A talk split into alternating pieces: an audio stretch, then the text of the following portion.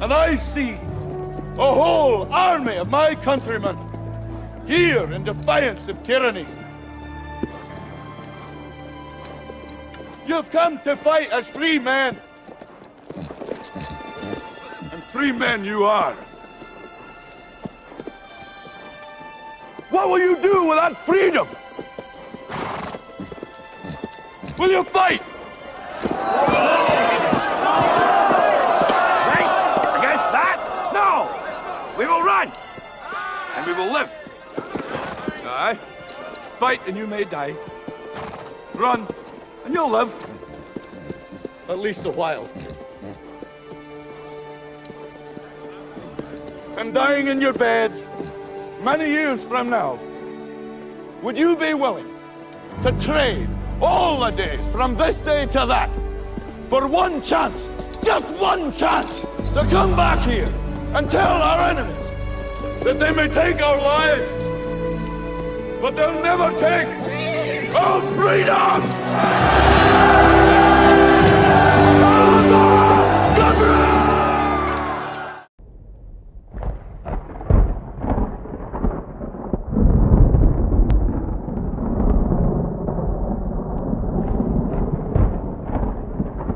There's not much time left. Everyone has to make a decision what they're about to do. The days are growing darker with each passing moment. The world is falling away into, into iniquity and sin. Because iniquity and sin are abounding, the love of many is waxing cold. The love of what? The love of God. The love for your neighbor. All these things, they're waxing cold.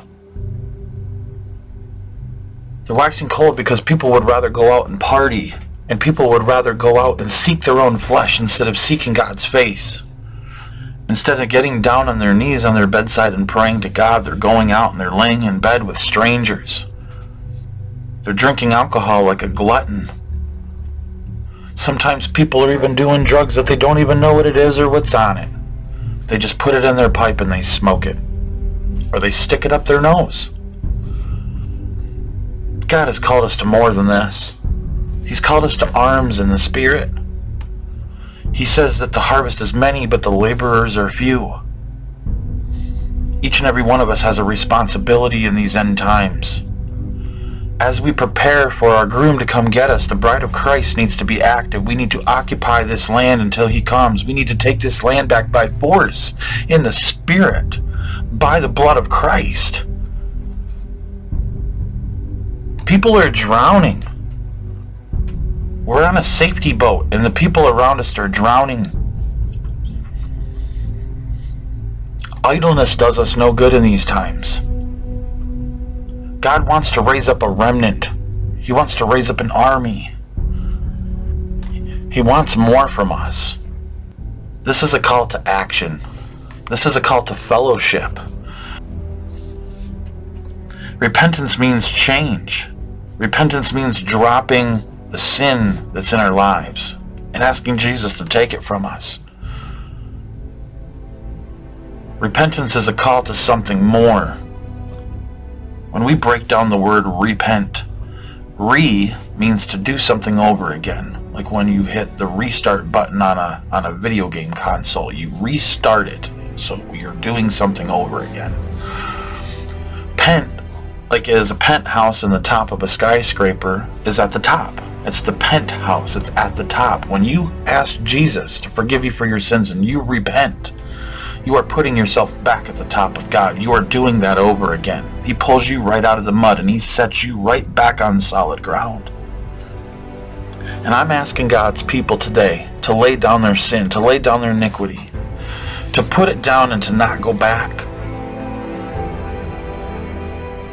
All the hurt and the pain and the sorrow from the past, all the addictions, all the brokenness, all the depression, all the thoughts of worthlessness. You are worth so much more than what Satan says you're worth. You are worth so much that Jesus sent his only begotten Son to die for you so that way you could be set free from your struggles. Jesus knows your pain. He knows your brokenness. He knows your hurt. And he wants to reach in and heal that. I pray in Jesus' name that the Holy Spirit will come and unfold your heart like a flower before him. And that you will allow God to have access to every room in your heart.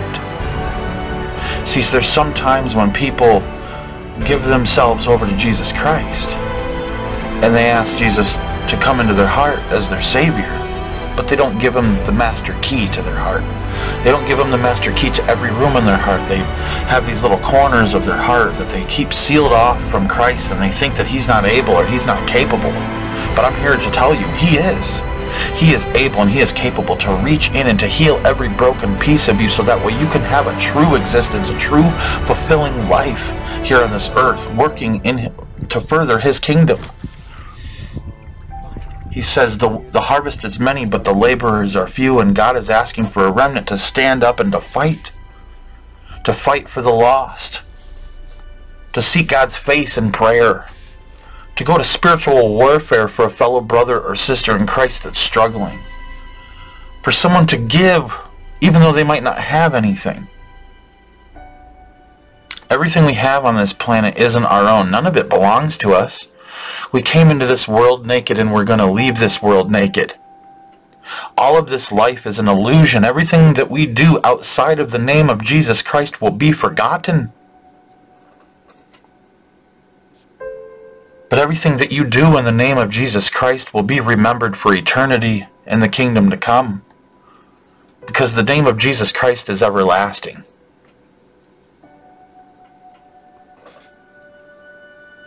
The Holy Spirit is going to anoint this remnant in these last days.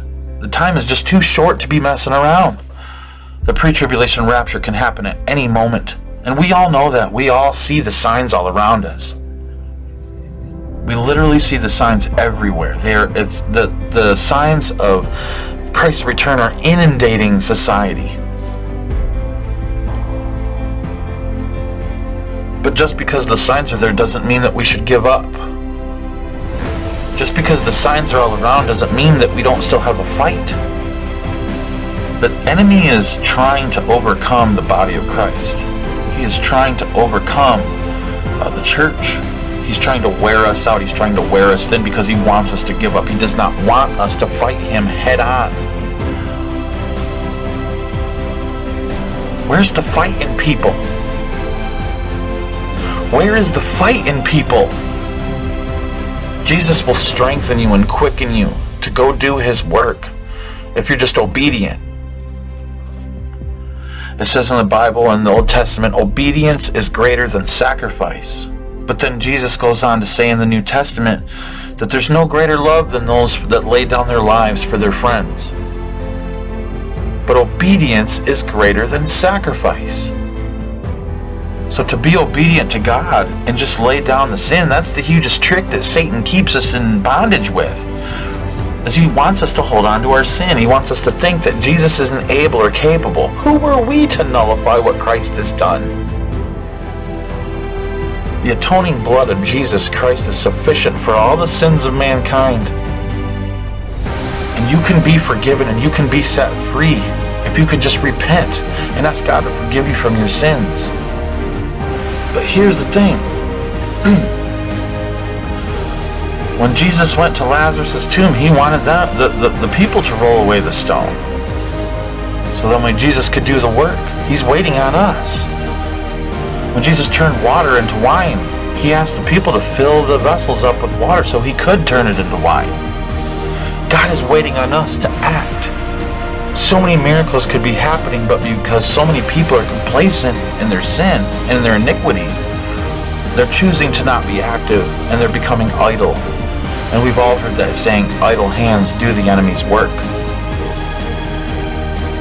Jesus has a plan for each and every one of us to go out and to win souls. Whether it be on the internet, whether it be on the phone, whether it be through a letter, whether it be getting out on the streets, and, giving food to the poor and, and, and water to the thirsty. God has a ministry for each and every single one of you. We're all called to spread the, the gospel, the good news. The good news that Jesus has come to save the world. And not only that, but he's coming to get his people. There's so, there's there's not enough time left. We don't want to see anybody go through the great tribulation. It's going to be such a terrible time. Those that wish the great tribulation upon their enemies, there's something wrong in that. If you don't care about your fellow man and your fellow neighbor enough to reach down into these turbulent waters and to grab their hand and help them onto the boat, there's something wrong. We need to ask ourselves, what can we do for Christ? Even the smallest thing, whether it be praying and, and, and asking God to intercede for somebody. Whether it be going to spiritual warfare for somebody. Whether it's just asking Jesus to give someone a touch from heaven above. I've seen so many miracles lately, so many things, so many people I never even thought would come to Jesus Christ or coming to Jesus Christ. God is an all-consuming fire.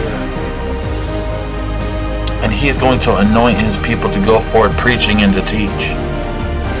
And I pray that over each and every one of you today, that the Lord instill a fire in you that cannot be stopped by the enemy. It's the enemy's plan to try to wear us out and wear us thin so that way we want to give up. That way we give up on Christ. That way we give up on the Word of God. That way we give up on ourselves. That way we give up on our families. Satan wants us to quit.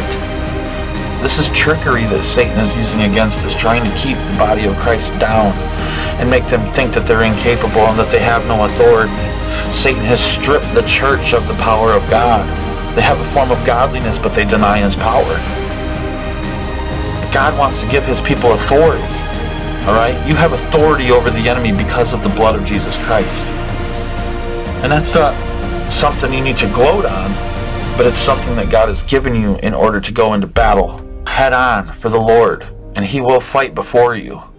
I pray in Jesus' name that the Lord will clear a path for each and every single one of you, that he will remove stumbling blocks in Jesus' mighty name, and that we, he will help you go out and to change the world in which you live.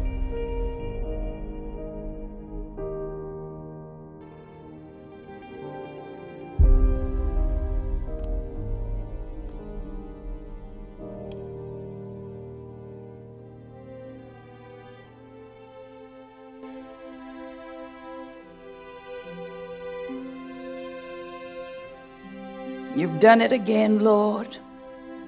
You've done it again. You are good and you are mighty and you are merciful.